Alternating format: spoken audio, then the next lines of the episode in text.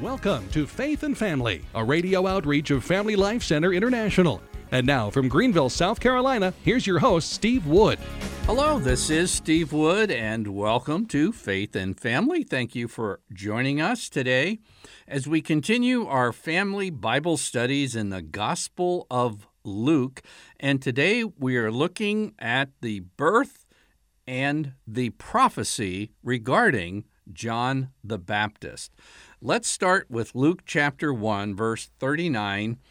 And this section I'm entitling Prenatal Somersaults.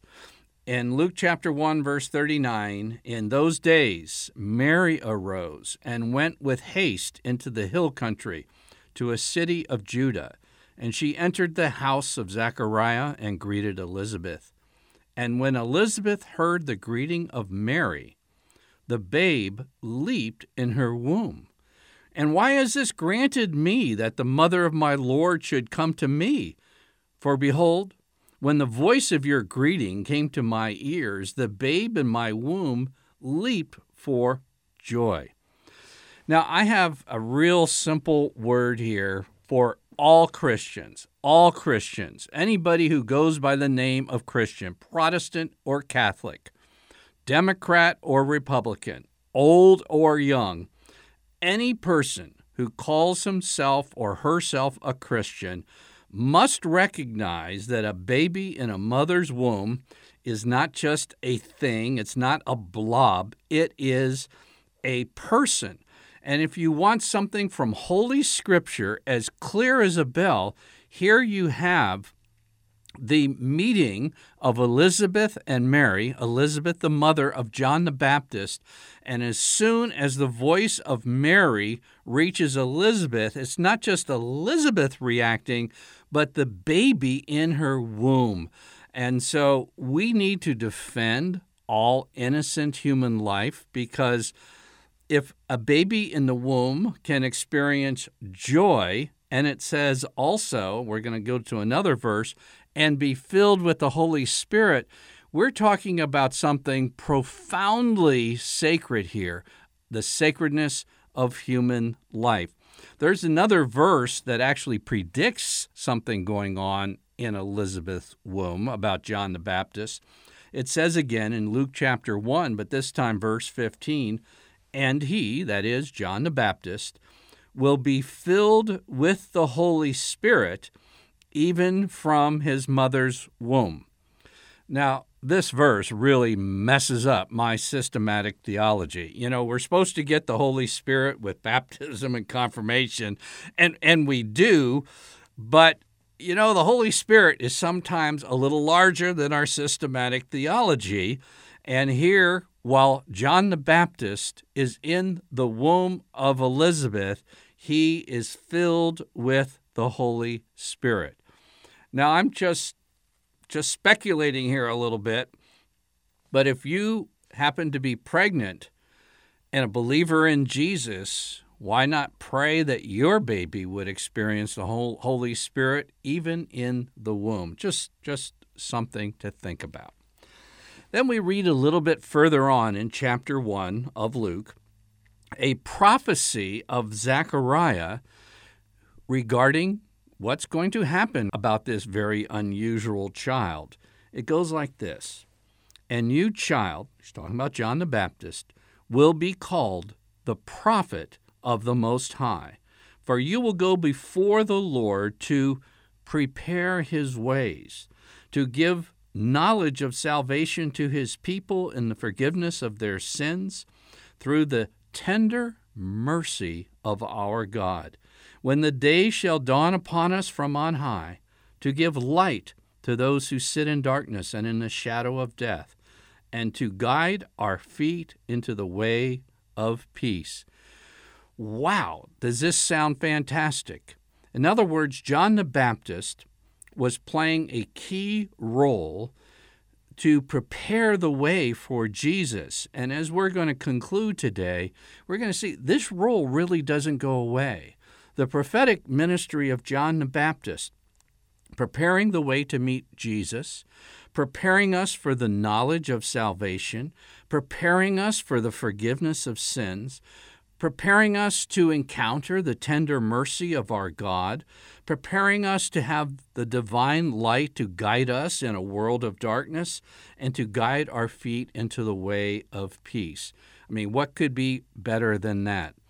Now, we turn the page a couple of times to Luke chapter 3, and it seems that this prophecy has kind of gone off the rails because we read in Luke chapter 3 the preaching of John the Baptist. And stay with me.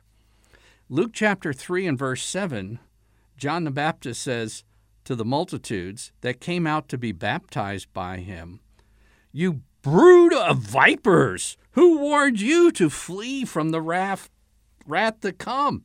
Bear fruits that befit repentance, and don't begin to say to yourselves, We have Abraham as our father. Even now, the axe is laid to the root of the tree. Every tree that does not bear good fruit is cut down and thrown into the fire. Wow. Now, somebody who is reading the Gospel of Luke kind of carefully would say, Wow, is there a contradiction here? Because in chapter 1, we saw the prophecy regarding John the Baptist and he would be that messenger of the tender mercy of our God. Then we turn to chapter 3, and he goes, You brood of vipers. But you know, don't be too quick to toss this out. Because in our day, it's very often forgotten, even by those whose role it is to preach. And I'm not picking on anyone, but teachers, preachers, radio hosts, myself, parents there's a very easy tendency to think that radical repentance that John the Baptist was saying, like the Jewish people coming to him here in the first century, we has Abraham as our father. That's like saying, "Oh, my grandmother went to mass every day of her life." Well, great. How about you? That's not going to get you encountering Jesus. That's not going to get you the knowledge of God. That's not going to get you salvation uh, you're going to be cut down and thrown into the fire. So, John the Baptist was trying to shake up the complacency, so to speak. You know, today, a lot of well intended religious leaders and folks and teachers and catechists and youth leaders and moms and dads will say regarding a life that is being characterized by sin, well, don't worry about it. And it being something that the Catholic Church, with her morality that has developed over 2,000 years, says it's a serious sin. And you have to confess these sins. Even if you're so ashamed that you're too hesitant to go to confession because you're just loaded with shame, and shame basically comes from somebody other than the Holy Spirit and God. But it's trying to keep you away from confessing that. It's not just okay. That's what John the Baptist was trying to say. And when God sends somebody, a prophet, anointed by the Holy Spirit, even from the womb, because his message is so important to deliver the message of tender mercies. And when it hits our ears and it sounds shocking, the reason it's shocking is because we have grown dull, just like the people that encountered John the Baptist in the first century did. Now, if I was to ask you, here's a quiz who is the apostle of divine mercy? I'm talking about in the modern world. And I bet a lot of you get this. It's Saint Faustina, who lived between 1905 and 1938, who is called the Apostle of Divine Mercy. She was declared a saint by St. John Paul II, and John Paul II also instituted the Feast of Divine Mercy, the Sunday after Easter, also inspired by her life. And you've probably seen the image that she received of Jesus with the rays of divine mercy coming out. In other words, God is so full of divine mercy. And he sent John the Baptist because of his tender mercies. He sent St. Faustina because of his tender mercies. And listen to what she said. This is from her diary. And she wants God, uh, God revealed this to her. It says, Let all mankind recognize my unfathomable mercy. It is a sign for the end times. After it will come the day of justice. Now, how many people realize that St. Faustina was greatly motivated for people to encounter the tender mercies of God because there comes a time at the end of time which will be the day of justice. And a lot of people aren't aware that both St. Faustina and St. John Paul II, who canonized her, were very concerned about the times we are living in. In fact, uh, both pointed that there's a particular need for this at this particular point in time because the end times come after the times of mercy.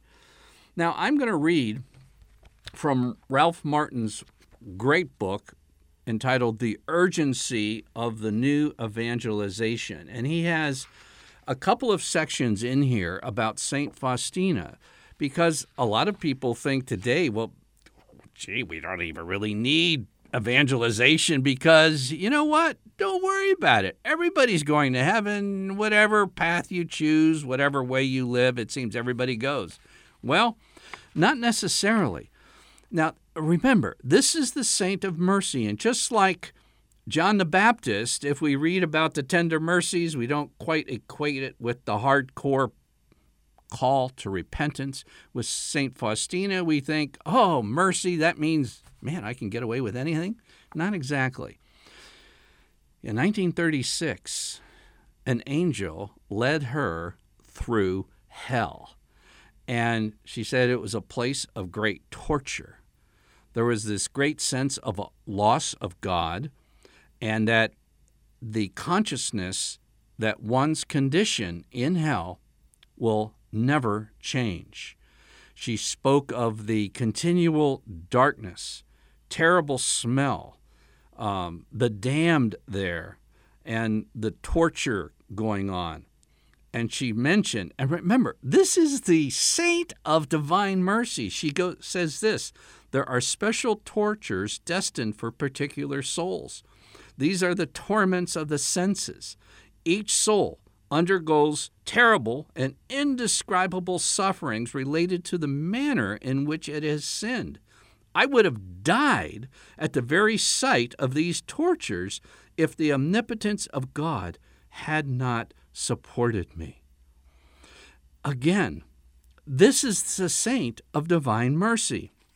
And then she goes on I am writing this at the command of God, so that no soul may find an excuse by saying there is no hell or that nobody has ever been there.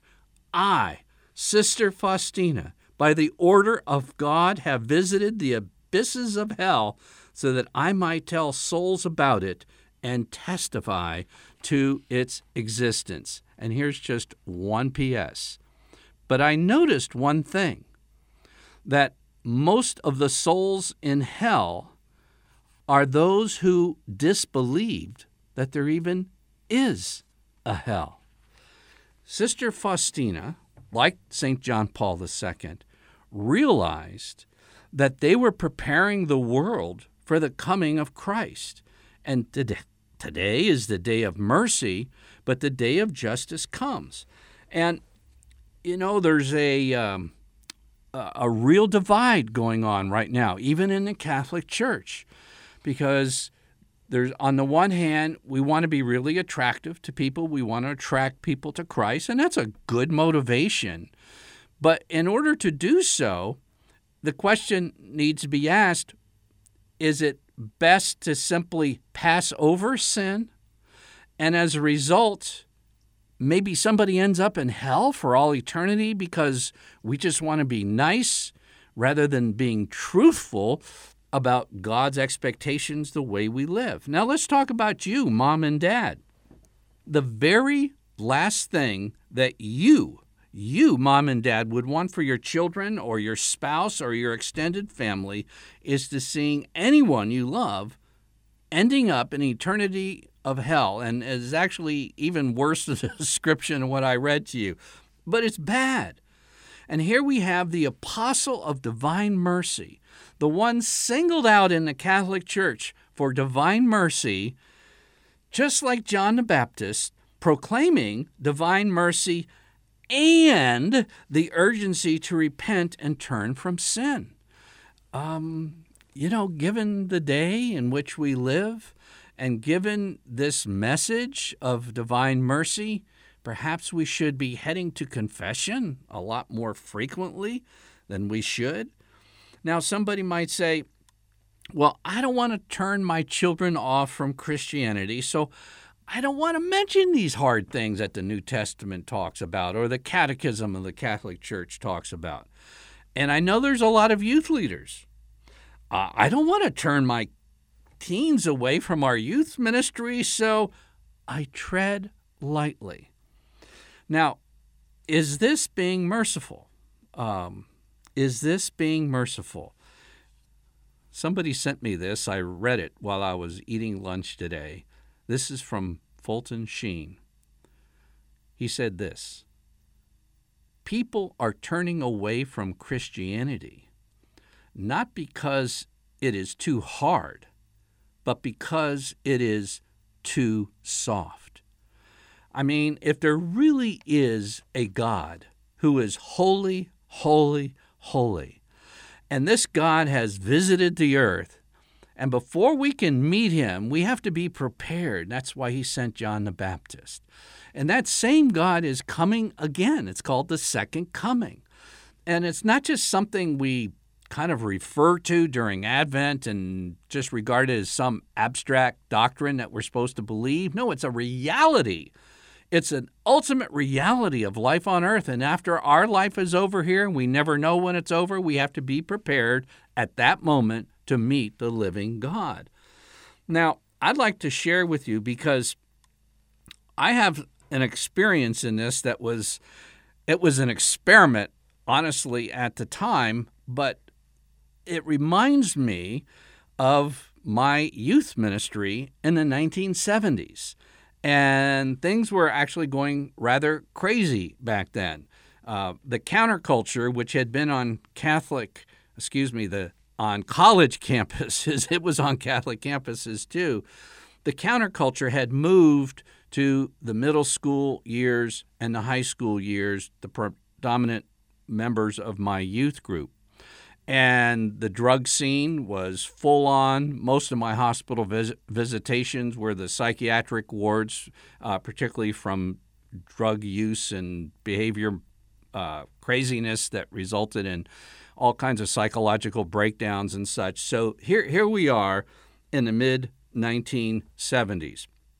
Now, I moved back to my hometown and I inherited a Sunday school class of about two dozen, maybe three dozen uh, teens. And I wanted to start an actual youth ministry for these, and we want to break it out of a Sunday morning Sunday school class and actually develop a youth ministry. We ended up meeting on, on Wednesday evenings.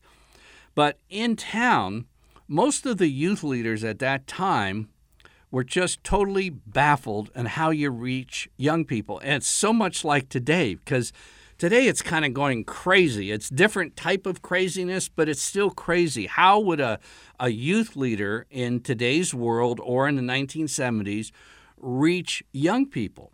So a lot of youth ministers were were trying to kind of ease up on things, so to speak. They dressed mod, and probably a lot of you don't have any idea what I just described, but just a real corny form of dress.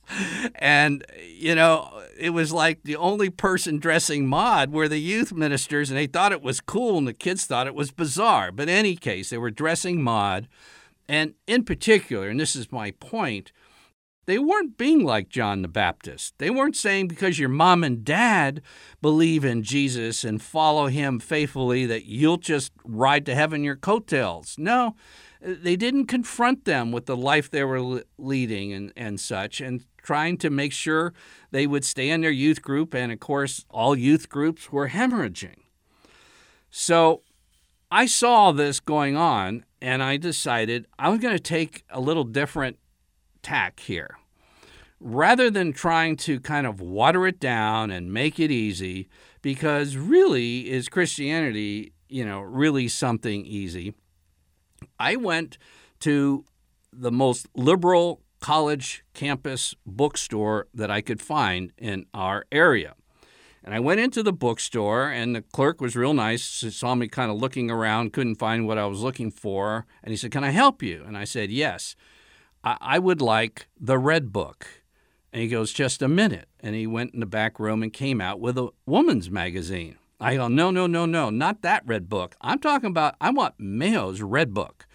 Because I had heard that Mayo had said to young people, You have to be totally and completely dedicated if you wanted to be a communist follower. In fact, I have that red book right in my hand right now.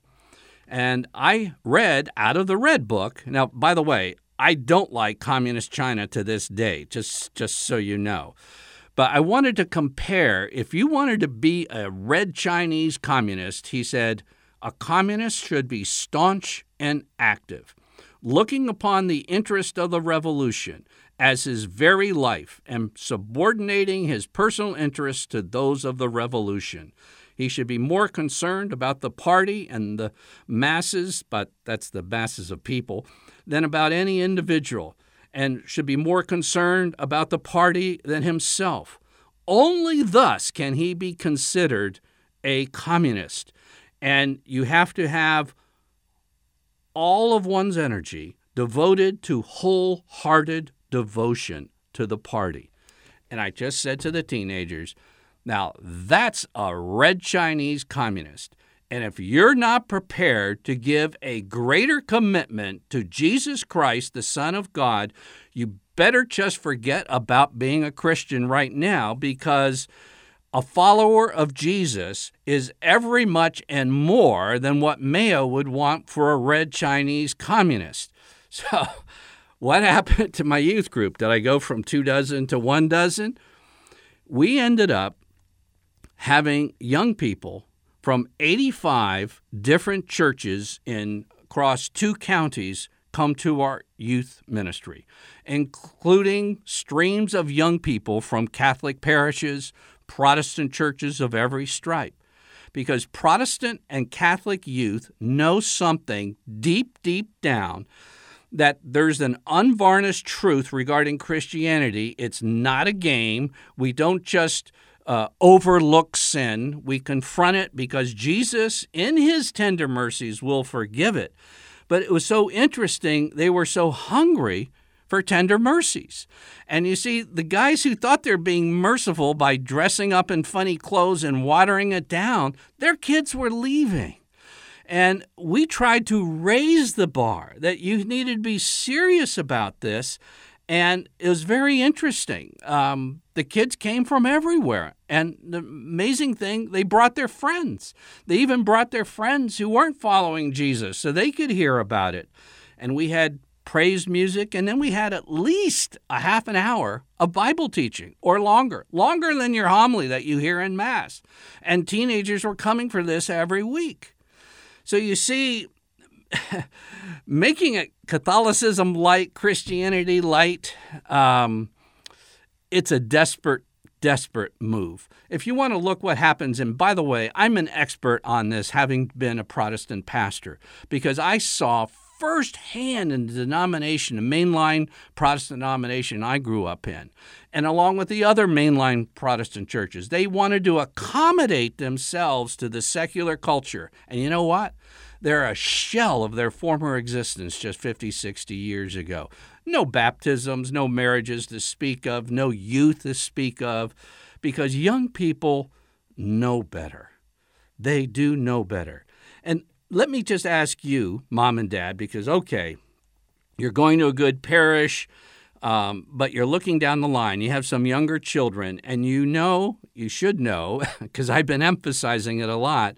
We're talking about over 60% of Catholic youth who attend Mass with their parents and go through the uh, confirmation and First Communion process and everything. About 60% drift away from the faith.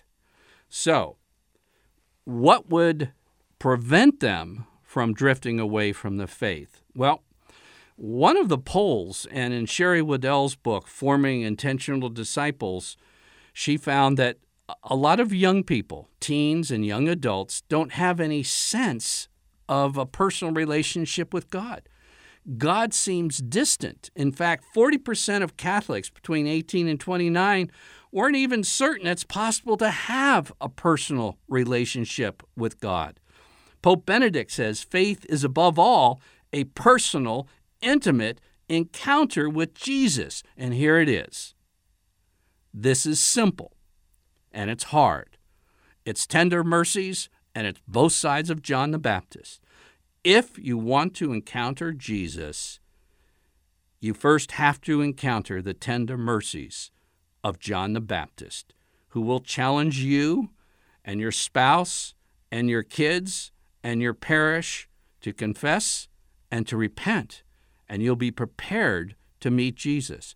A good, thorough, heartfelt confession, not playing cafeteria Catholic with picking and choosing what you want to follow in a moral life or say, hey, I'm better than the people living to the left and right of me in my neighborhood. No, drawing close to Jesus, the voice crying out in the wilderness, that guy who said, repent and bear fruits of repentance, was preparing the way of the Lord to draw close to Jesus.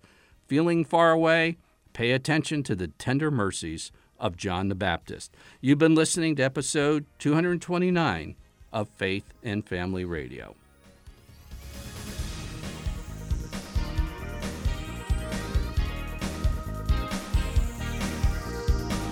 Faith and Family is a radio outreach of Family Life Center International.